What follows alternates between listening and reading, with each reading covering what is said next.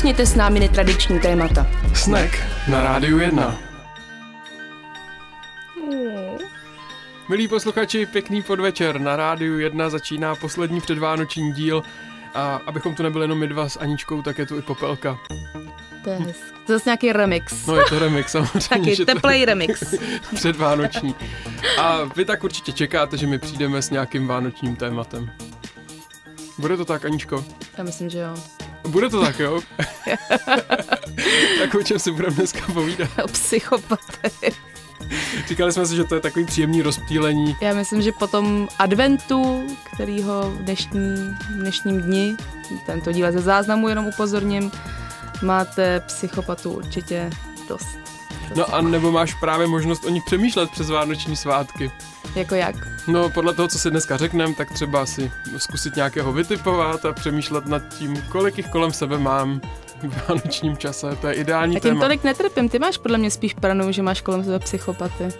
To jo, a v naší firmě jsou, máme teda, říkáme tři skupiny, máme autisty, psychopaty a sociopaty. Ale to je takový jako interní dělení. To je jako tvoje diagnóza. To je samozřejmě moje neodborná naprosto diagnóza. Dobře, tak uvidíme, jestli aspoň trošku se strefil. Mimochodem teda, co jsem se aspoň já dočetl, to nám ještě určitě host upřesní, tak ono to vlastně není diagnóza. Jo, to jsem se taky dočila, to je pravda. Ale tak jako pro mě osobně to je aspoň takový příjemný zpestření a přijetí toho, co má člověk kolem sebe ve velké firmě. Že prostě, když si to člověk nějak popíše, tak aspoň jako pak... Já nevím, jestli se dá mluvit o nějaký příjemnosti v souvislosti s dnešním tématem, ale třeba jo, třeba se, třeba se pletu jenom. Je prostě skvělý, že tohle říkáme do té popelky. Tam nevím, jestli byl nějaký psychopat v popelce.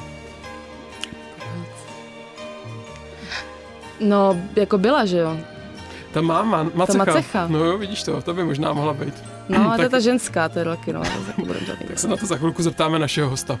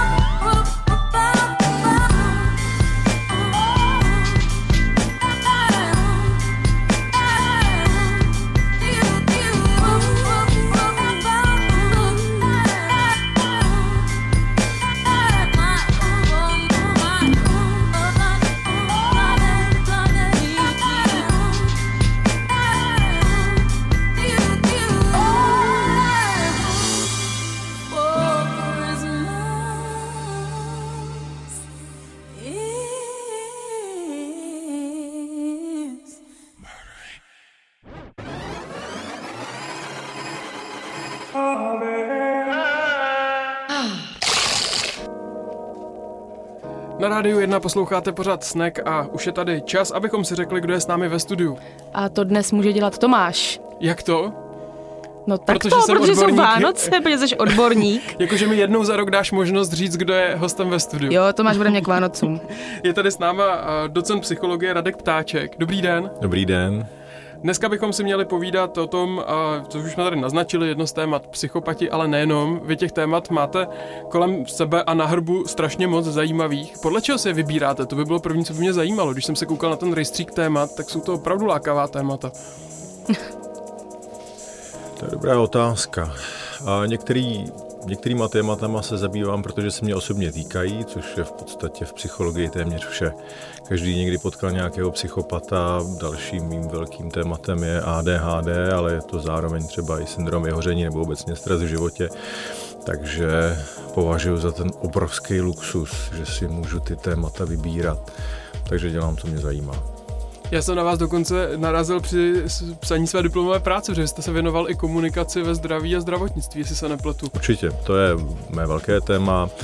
Eh, lékařská psychologie, kde s kolegy již sedm let děláme takový cyklus, se týká komunikace ve zdravotní, eh, v medicíně. A vlastně každý rok děláme konferenci, každý rok vydáme knížku a tak to je teda má velká čest že jste nás citoval ve své diplomové práci. No, to, já bych taky byla opatrná. Já bych zůstal u vás radši. Co to vlastně je psychopatie? A psychopatie, ta definice není úplně snadná, je to charakteristika osobnosti, která se projevuje několika takovými základními rysy, mezi které patří neschopnost empatie, na druhou stranu vynikající schopnost manipulace v sociálních vztazích a, a na třetím místě takzvaný parazitický životní styl. Nás už při té přípravě zmátlo vlastně to pojmosloví, protože někde se píše o odchylce, někde se píše o poruše, pak jsme tady zmiňovali, že někdo používá slovo diagnoza, někdo naopak říká, že to diagnoza není. Jak vy to vidíte? Co to pro vás je? Tak eh, z oficiálního hlediska to diagnóza není. A diagnózy v oblasti duševního zdraví jsou určené mezinárodní klasifikací duševních poruch, v současné době v desáté revizi a ta skutečně pojem psychopatie neuvádí. To uvádí pouze pojem poruchy osobnosti, kterých je řada. Psychopatie se v tom předchozím diagnostickém manuálu používala jako určité synonymum pro poruchy osobnosti, tedy nějaká odchylka osobnosti, která je tedy diagnostikovatelná psychiatrem, což v současné době psychopatie není. A nicméně je to určitá forma, tedy odchylka a, osobnosti, a, poruchy osobnosti, která je právě charakteristická tím, a, co jsem popsal. Ono, proč se to v současné době vyděluje? Protože vlastně ty současné eh, poruchy osobnosti, které diagnostikujeme, se ukazuje, že jsou nedostatečné. Ta porucha, která by se vlastně té psychopatii přibližovala nejvíce, je porucha, kterou nazýváme disociální porucha osobnosti, která mhm. se kromě řady vlastností projevuje sníženou schopností a ochotou dodržovat nějaké sociální normy. Takže to jsou velmi často osoby, které žijí na okraji společnosti, ale velmi často páchají trestnou činnost. Nicméně pak jsou osoby, o kterých můžeme říkat, že jsou to takzvaní úspěšní desociálové, kteří mají vlastně velmi podobné charakteristiky. Jsou necitliví a v sociálních vztazích, jsou velmi agresivní v různých podobách, ale ty psychopati úspěšní se od těch disociálů liší v tom, že mají mimořádně dobrou schopnost sociálního odhadu, mimořádně dobrou schopnost takzvané strategické sociální inteligence, to znamená velmi dobře odhadnout, co si myslíte, velmi dobře tomu přizpůsobí své chování, v tom vás oklamou a pak vás využijí pro své potřeby. Dokáže mm, třeba například ty úspěšní sociálové, jak se svojí, ne diagnózu, ale psychopatii nahlídnout? Nebo to je součást toho, že to vlastně člověk na sobě prostě nepozná? Obecně. A poruchy osobnosti jsou charakteristické sníženou schopností nahlédnout na své hmm. problémy. U psychopatů je to dvojnásobné. Hmm. Tam ta, ta schopnost sebe náhledu absolutně chybí a většinou, když si s psychopatem povídáte, tak jednou ještě z dalších charakteristik je um, nějaký maligní narcismus a patologická sebehodnota. To znamená, ty lidi si o sobě myslí, že jsou uh, úspěšní a často je to vlastně potvrzený i úspěchem v jejich životě, takže vlastně nevidí na své straně žádný problém. A zabývá se někdo tím, odkud to pochází, jestli to je geneticky dáno, nebo je to ovlivněno dětstvím? Jsou k tomu nějaké výzkumy? Určitě, určitě je k tomu celá řada studií. My víme, že pak, když se cokoliv týká osobnosti, tak je to převážně vrozené, to znamená nějakým způsobem z určité části geneticky dané.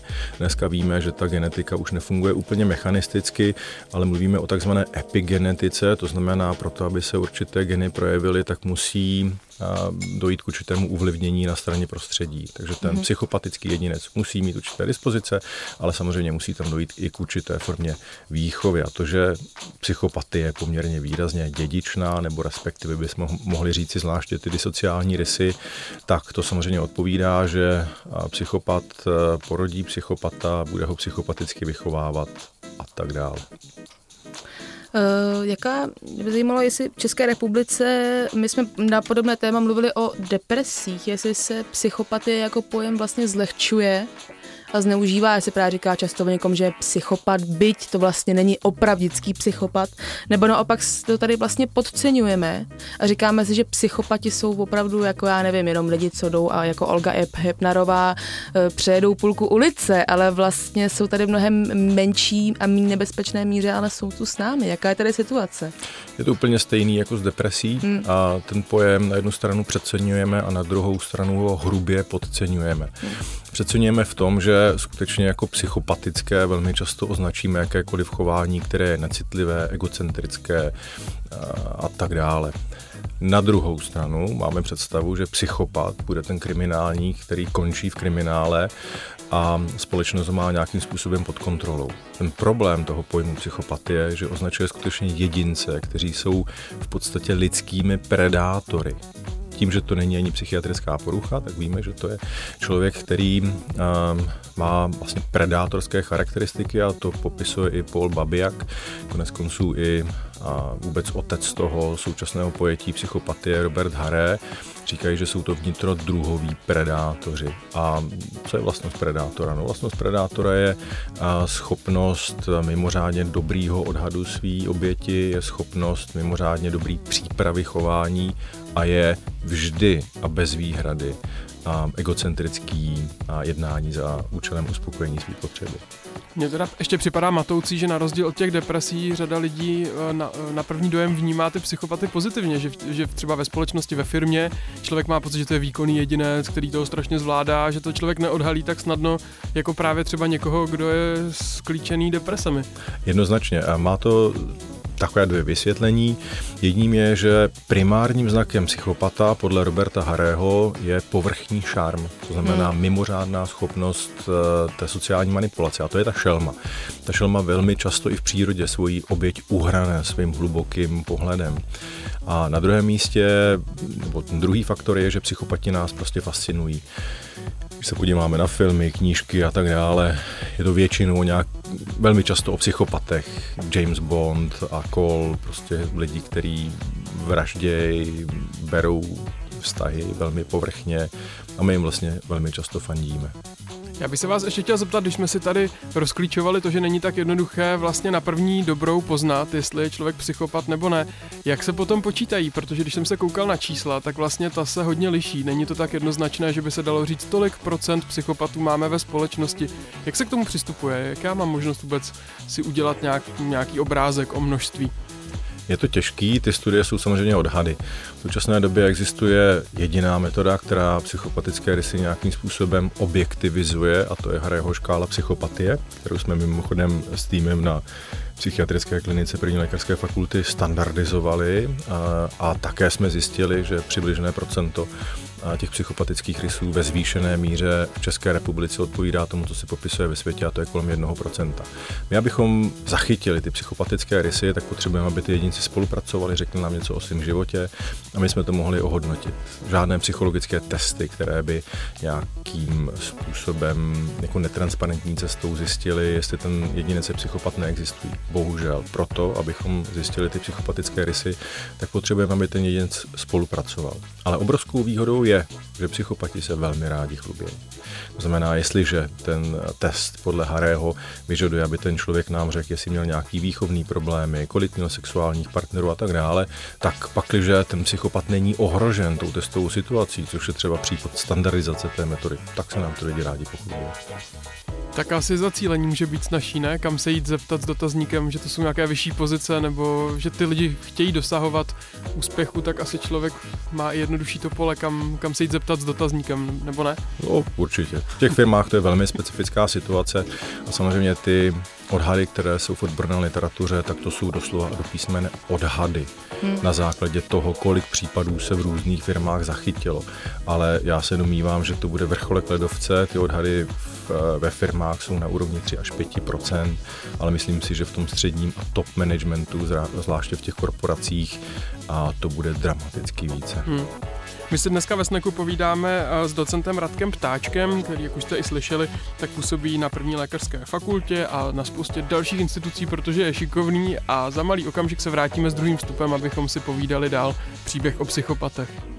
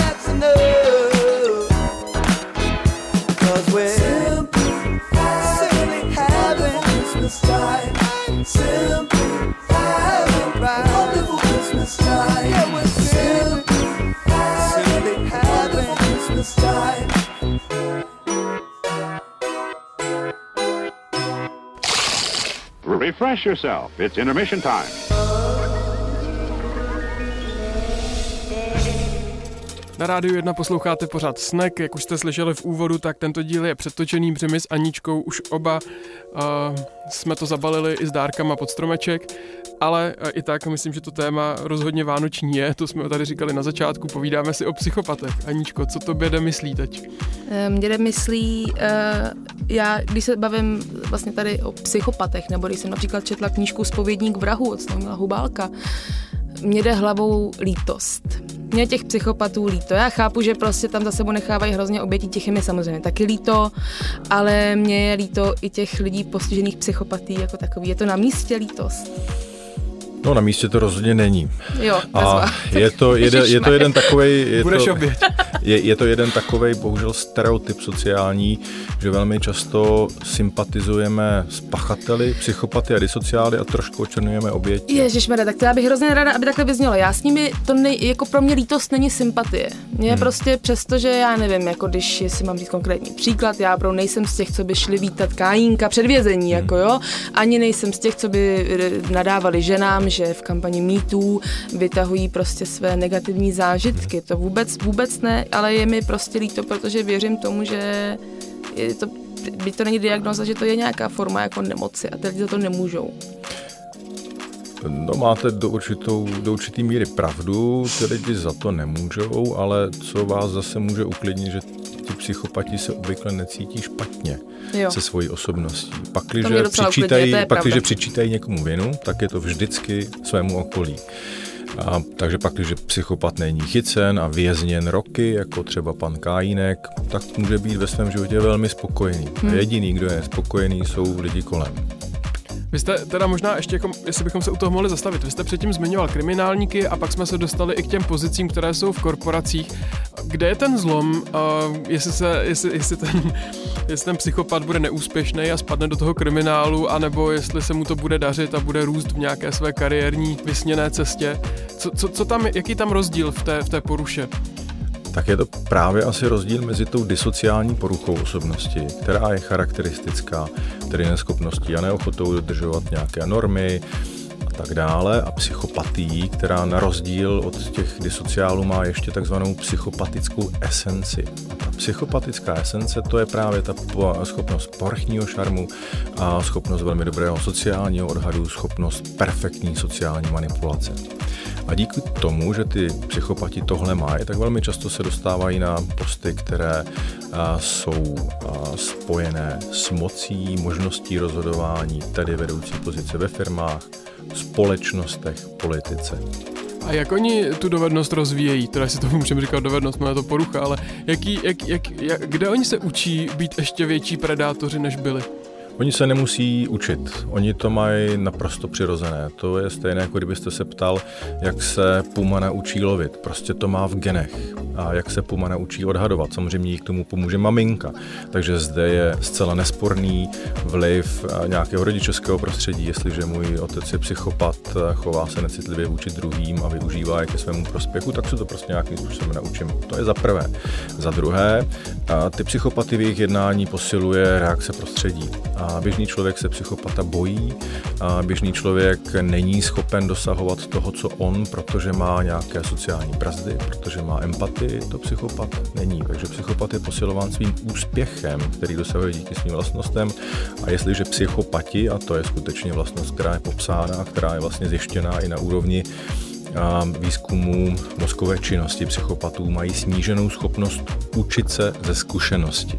Mm-hmm. To je čistě proto, aby když taková šelma a je neúspěšná jednou, dvakrát, tak si neřekla kašlu na to a zabalím to. Ale šla do toho znova a znova. Přestože bude při tom boji zraněná, tak eh, je tam ta snížená schopnost učit se ze zkušenosti. Čistě proto, aby do toho šla znova. U psychopata je to samé, takže on se nedovede učit ze zkušenosti. I když ho pošleme do vězení, tak znova to udělá když to běžný neurotický pachatel z toho bude mít doživotní trauma, už ani nepojede na černo, když to přeženu. Tak eh, to je jedna věc. Druhá věc je, že a, úspěch se pro každého z nás může stát drogou, protože je to strašně příjemný. Pro psychopaty pak je to droga, která rozhoduje víceméně o jejich bytí a nebytí. A ještě bych se vás zeptal, když jste zmiňoval, že v těch korporacích jich může být víc naraz, jak oni spolu interagují, když se potkají dva psychopati?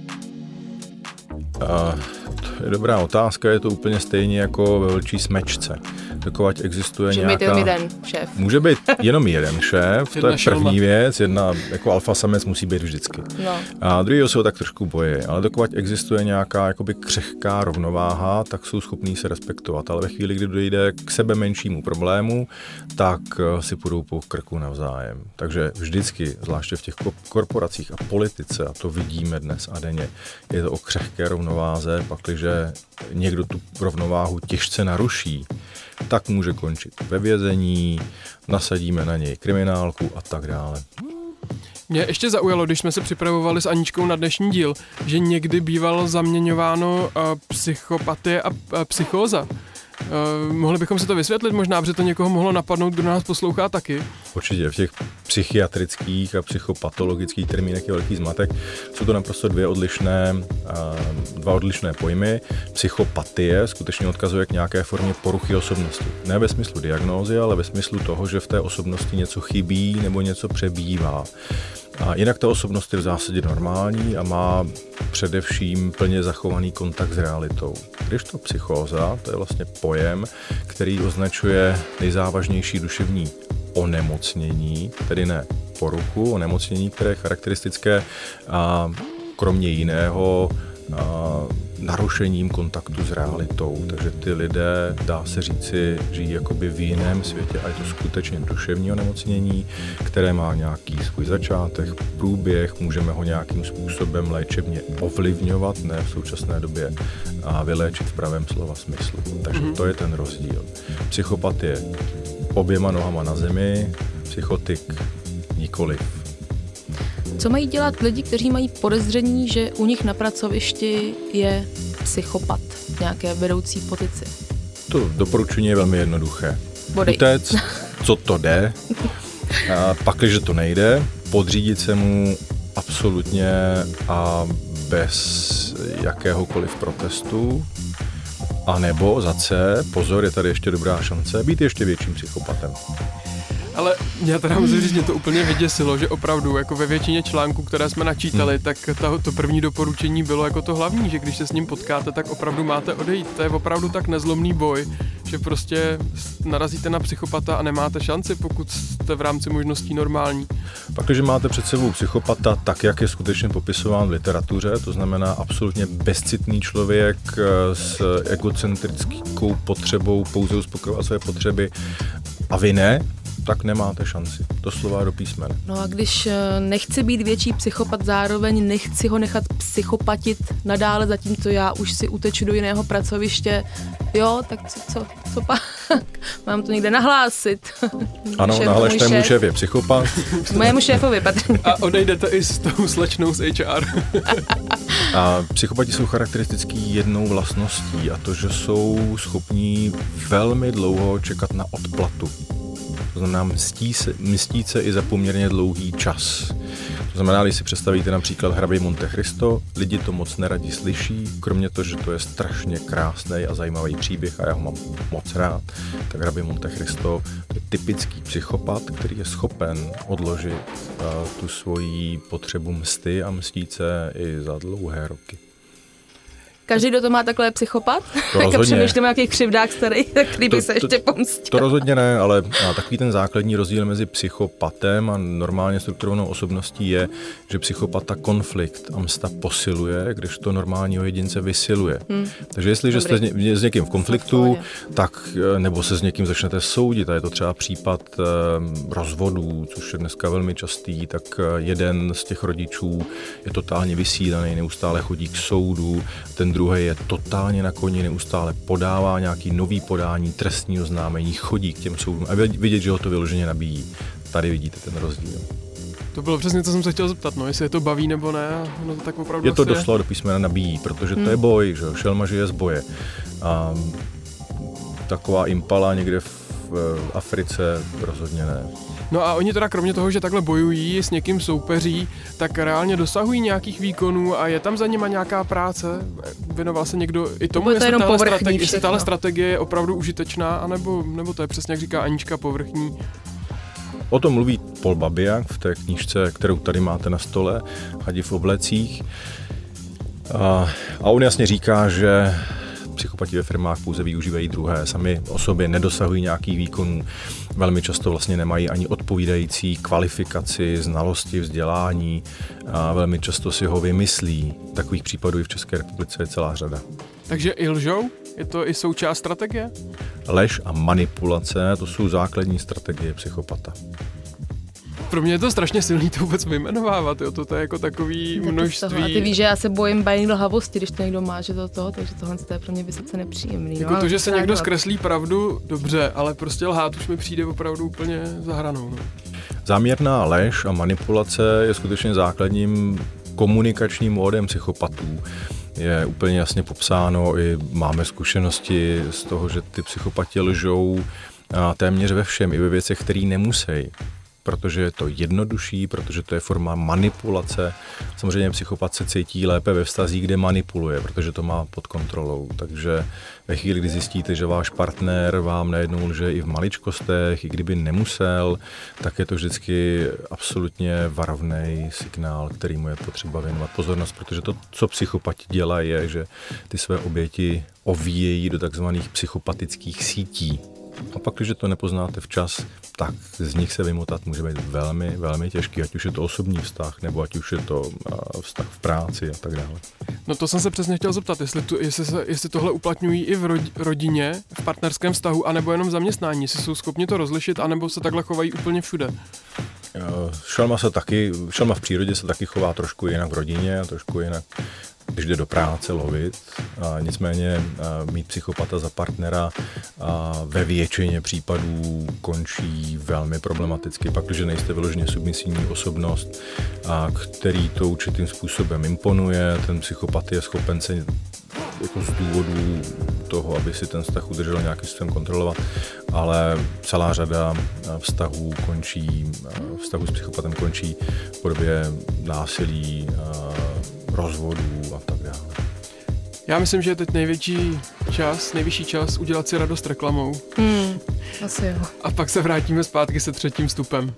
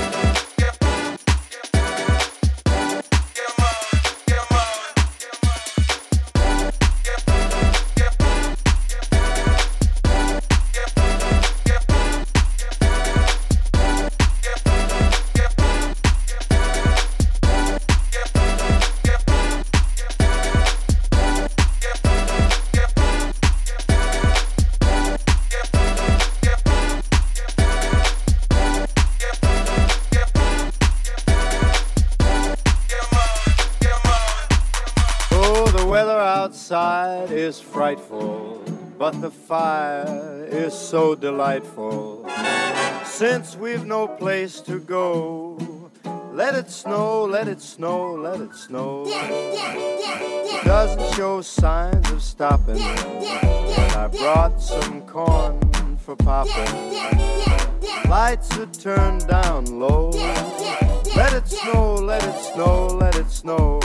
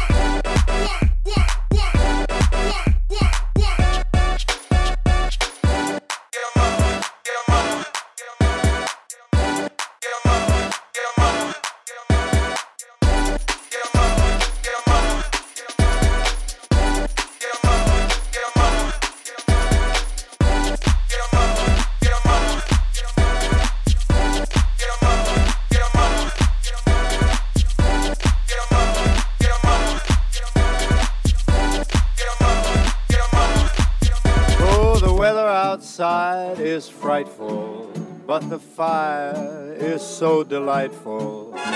since we've no place to go. Let it snow, let it snow, let it snow. Doesn't show signs of stopping. And I brought some corn for popping. Lights are turned down low. Let it snow, let it snow, let it snow. Oh,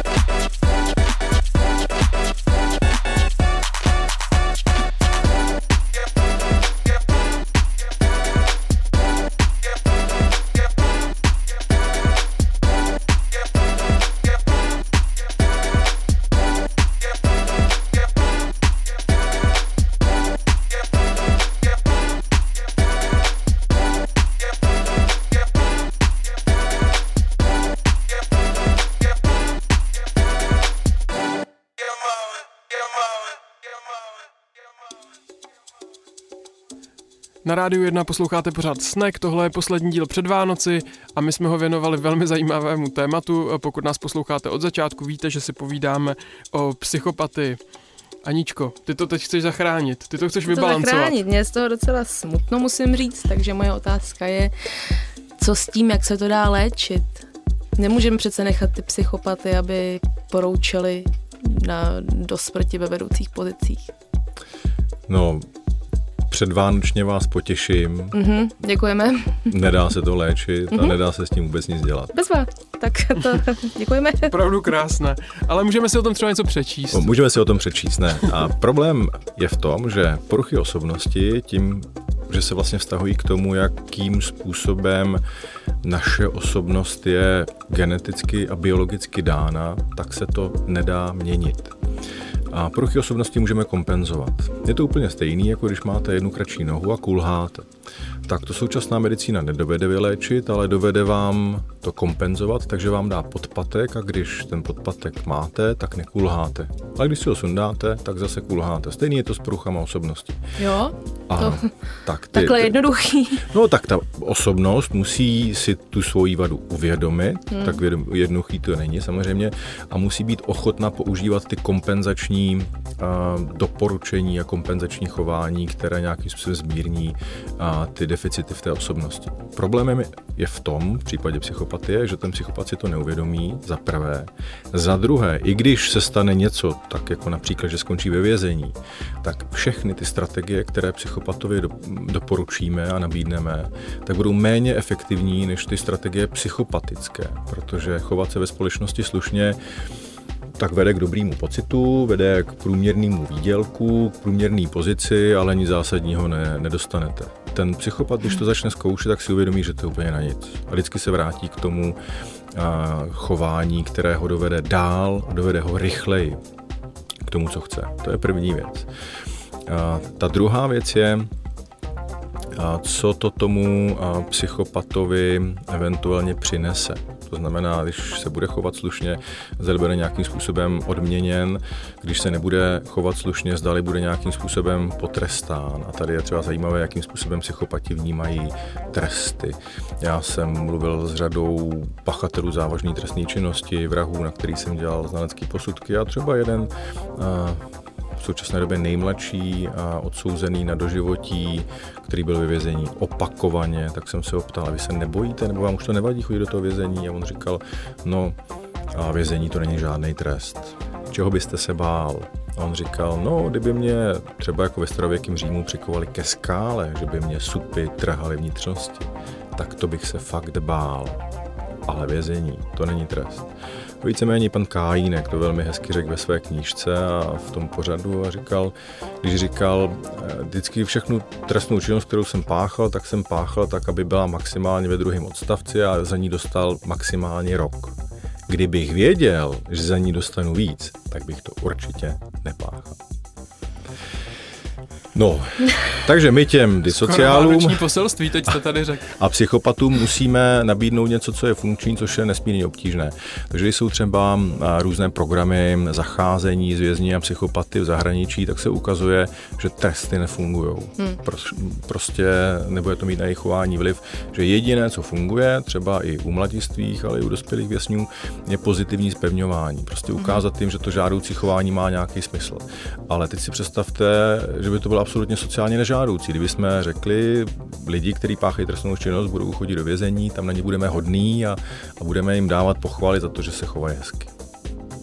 A ještě na závěr, to bude asi poslední otázka z ranku psychopatie. Můžeme tak označit i celou společnost, firmu teda myslím, nebo opravdu se to dá stahovat jenom k jedincům? Rozhodně ne, můžeme tak označit celou společnost, i společnost, jakožto firmu. No teda. A hmm. určitě. A je celá řada firm, které se začínají chovat psychopaticky, to znamená bezohledně k druhým, bezohledně k prostředí. To je jedna věc. Druhá věc je, že v současné společnosti můžeme pozorovat e, něco, co bych nazval jako sociopatizace společnosti, což je pojem, který jsme si úplně nevysvětlili. Je to vlastně tak, že ta psychopatie je nějakým způsobem geneticky daná, vrozená. Ta sociopatie to je psychopatické chování chování, které ovšem je nějakým způsobem získané. Takže takový psychopat a typický vyrostl v rodině, kde to je skutečně nějakým genetickým znakem, ale ten sociopat byl třeba normální chlapec, který žil někde na periferii nebo se dostal do výchovňáku, kde ho to prostředí sformovalo. A úplně stejně se to může stát z vás, kdy jako mladý člověk přicházíte do firmy, přicházíte s ideálama, chováte se slušně a teď vidíte, že všichni kolem vás se chovají bezohledně, manipulativně. Co vám zbyde? Zimbardo říká, že 80% z nás podlehne zlu, podlehne situačnímu tlaku a vy se přizpůsobíte. Začnete se chovat jako dozorce v té slavné Zimbardově věznici. Hmm. Jak tomu, a to vy musíte vědět ze všech nejlíp nepodlehnout. Když s takovými lidmi pracujete, tak vidíte, jak moc je svůdné. Jako nechovat se slušně, že to opravdu vede k ničemu, jo, když to takhle řeknu. Takže jak, jak prostě, jak tomu nepodlehnout, jo. Tak podlehne většina z nás a ten Zimbardo se pak vlastně dále zabýval i tím, jak nepodlehnout a definoval jako několik postupů. V současné době to vtělil do takzvaného Heroic Imagination Project, um, kdy říká, že za prvé musíme si všichni uvědomit, že jsme náchylní ke zlu. Hmm. A za druhé musíme si stanovit nějaké jasné hodnoty. A to je možná i proč dochází k té sociopatizaci nebo psychopatizaci naší společnosti. A to, že lidi se strašně rádi nechají strhnout zlem, nenávistí, agresí na Facebooku, běžné společnosti, to, co by bylo ještě nepřijatelné před deseti lety, už se stává dneska normou. A je to z důvodu, že nemáme jasné hodnoty, které by řekly, co je špatné a co je dobré, ale také především proto, že nemáme nějaké vůdčí osobnosti, ať už to je politika nebo jiné instituce, které by ty hodnoty zastávaly. Souvisí to, a to se opravdu ptám jenom na váš osobní názor, i s nějakou absencí víry nebo duchovního rozměru u nás ve společnosti? Jak známo, my jsme nejvíc ateistický národ vlastně. Určitě. A víra může být hodnota. Jde o nějaké obecně lidské univerzální hodnoty. A ať to bude v kontextu křesťanské kultury nebo jakékoliv jiné, je to v zásadě jedno, ale chybí nám hodnoty, proto jsme víc náchylní ke zlu. Mně přijde zajímavé, že skoro všechny firmy se tasí nějakými firmními hodnotami, co jsou pro ně klíčové, nějakým kodexem a ve výsledku tam pak stejně řešíme tu sociopatii. No samozřejmě, protože sami cítí, že to je problém, tak se to snaží nějakým způsobem formálně řešit. A jak vypadají ty etické kodexy v těch firmách? To je většinou něco naprosto prázdného, bezvýznamného. Nikdo to vlastně jako neřeší. To jsou nezávazné, úplně... ne? Vlastně to, nebo já nevím, no, já no, jednak nezávazné, jednak ano, je to firemní kultura, všechno, o čem se mluví, ale vlastně se vůbec nenaplňuje. Teď jsme teda furt se bavili o tom firmním prostředí, kterýmu se věnujete taky a kromě toho je, nějak, je nějaká další oblast, kterou bych mohli ještě zmínit, abychom nekončili tak negativně. Co teď děláte, co máte rád, co vás těší, čem, jakýmu výzkumu se teď věnujete? Tak kromě téhle negativní oblasti se hodně s kolegy na psychiatrické klinice první lékařské fakulty zabýváme otázkou životního stylu, deprese, syndromu vyhoření. V podstatě jako jediný tady ty parametry sledujeme dlouhodobě a dělali jsme výzkum o výskytu syndromu vyhoření a depresivity a životního stylu před dvěma lety a dělali jsme ho letos. Ještě mm-hmm. jsme to nepublikovali a je naprosto vynikající zpráva, že depresivita a syndrom vyhoření v české společnosti klesá, zatímco zdravý životní styl stoupá. Takže je vidět, že na jednu stranu ta psychopatizace tady nějakým způsobem přítomná je, ale na druhou stranu je i dobré to, že se možná nálada v nějakém smyslu, nevím sice, jestli to bude přetrvávat i po volbách, a zlepšuje. A lidi se o sebe starají. Překvapilo věrný fanoušky docela. Čechů. Jo takhle, já jsem přemýšlel, čí fanoušky. tak víš, že já fandím České republice, snažím se o to. A takovéhle zprávy samozřejmě, to jsou nejhezčím dárkem, bych tak řekla. My už skoro svištíme do finále, ale Aničko, ty se ještě chtěla zeptat na, na tu dopravní. No chtěla, protože to je další podle mě oblast taková velice signifikantní, protože tam označujeme, ty, že se často mluví o psychopatech na silnicích. Mhm. Jsou psychopati, kteří jsou psychopaty pouze na silnicích a jinak jsou to vlastně normální lidi a mění se e, v psychopaty jenom za volantem, jinak to jsou úplný jako zlatíčka. Ano, nelze to vyloučit. Jedna ze základních teorií agresivity je takzvaná frustrační teorie agresivity. Je. To znamená, když nemůžete dosáhnout nějakého cíle, kterého si stanovíte, což je v autě velmi jednoduché, tak se vás může zvyšovat agresivita a to auto má ještě jednu obrovskou výhodu. Vy jste v něm absolutně sama, takže tam anonymita, která to posiluje a proto psychopaticky se v autě může a, chovat i naprosto nepsychopatický jedinec. To mám asi já. Já rád. nemám, já jsem... Já myslím, že to má celá řada lidí, jde o to, zdali někoho protroubíte nebo rychle Ne, to ne, to nedělám. Já strašně rád řídím rychle a jako mám rád, když, když to ucejpá. Tak to asi není psychopatie, to by zase no. U mladého člověka vypovídalo o něčem jiném, ale ve chvíli, kdy se vám na zadek přilepí nějaký jedinec, který vás začne problikávat, Ne, nejíždět to po vás, nedělám. To si nemyslím, ale pak eh, na silnicích to v nás zase může zbuzovat nějaký tendence soutěžit, vrátit mu to, tak si vždycky zapamatovat, jestli potkáte psychopata na silnici, tak už je to skutečně otázka života a smrti. A jediný, co můžete, nebo jediný, co musíte, je okamžitě se mu sklidit cestu. Právě neustále mluvíme vlastně psychopat v mužském rodě. Je jich skutečně víc než žen? A no to je velmi dobrá otázka, na to vlastně nejsem schopný odpovědět. Aha. A nevíme. Ta současná kritéria, která jsou stanovená, tak jsou spíše genderově nekorektní, protože se vztahují v té, k té viditelné mužské psychopatii. Zatímco u žen se sice uvádí, že je nižší procento výskytu té psychopatie, ale ta ženská psychopatie může být velmi odlišná. Jako je to v případě třeba jiných duševních To určitě, já Porů. znám hrozný ženský. No, to já taky. Jo, zároveň se říká, že um, agresivita v ženských kriminálech je daleko vyšší než v těch mužských. Takže a pravděpodobně máme genderově nekorektní kritéria, měli bychom se zamyslet a zkoumat, jaké jsou odlišnosti v ženské a mužské psychopatii. My už teď musíme pomalu uzavřít to naše povídání. A o psychopatii jsme toho řekli dost, zároveň jste zmínil váš výzkum syndromu vyhoření a, a depresí, což je taky dobrá zpráva, že aspoň další fakta budou brzy publikována z vaší práce. Co ještě byste zmínil? Co teď ještě bude, um, budete prezentovat, ukazovat, kde mají možnost posluchači se s vámi potkat, při jakých dalších datech a informacích? A v květnu budeme dělat druhou konferenci, druhou českou konferenci o psychopatii. To bude, tuším, že 15.6. A nějaké informace lze najít na stránkách psychopatie.cz, takže určitě tam a pak je toho velká spousta a to by bylo na samostatný pořad. Ale na stránce psychopatie.cz najdu všechny, Všechny informace, informace. tam vy to všechno schromažďujete. Určitě, určitě, přesně tak. To je ideální vánoční čtení. Moc vám děkujeme za hezkou vánoční návštěvu. Já taky děkuju a posluchačům přeju hezké Vánoce. My jsme si povídali s docentem Radkem Ptáčkem a přejeme vám hodně úspěchu, ať se vám dal daří a máte takhle zajímavou práci, jako děláte. Díky a vám taky.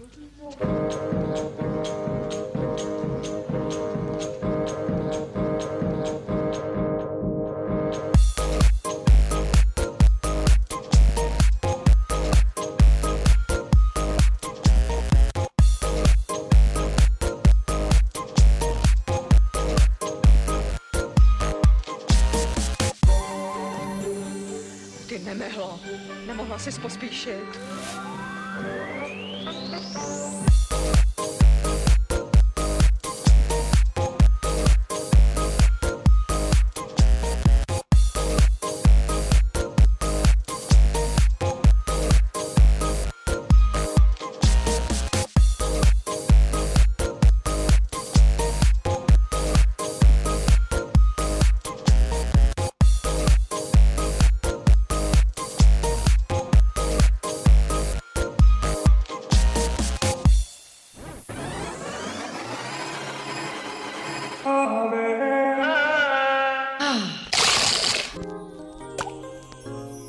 Na rádiu 1 dobíhají poslední minuty pořadu Snek. Tohle je poslední díl, který vysíláme před štědrým dnem.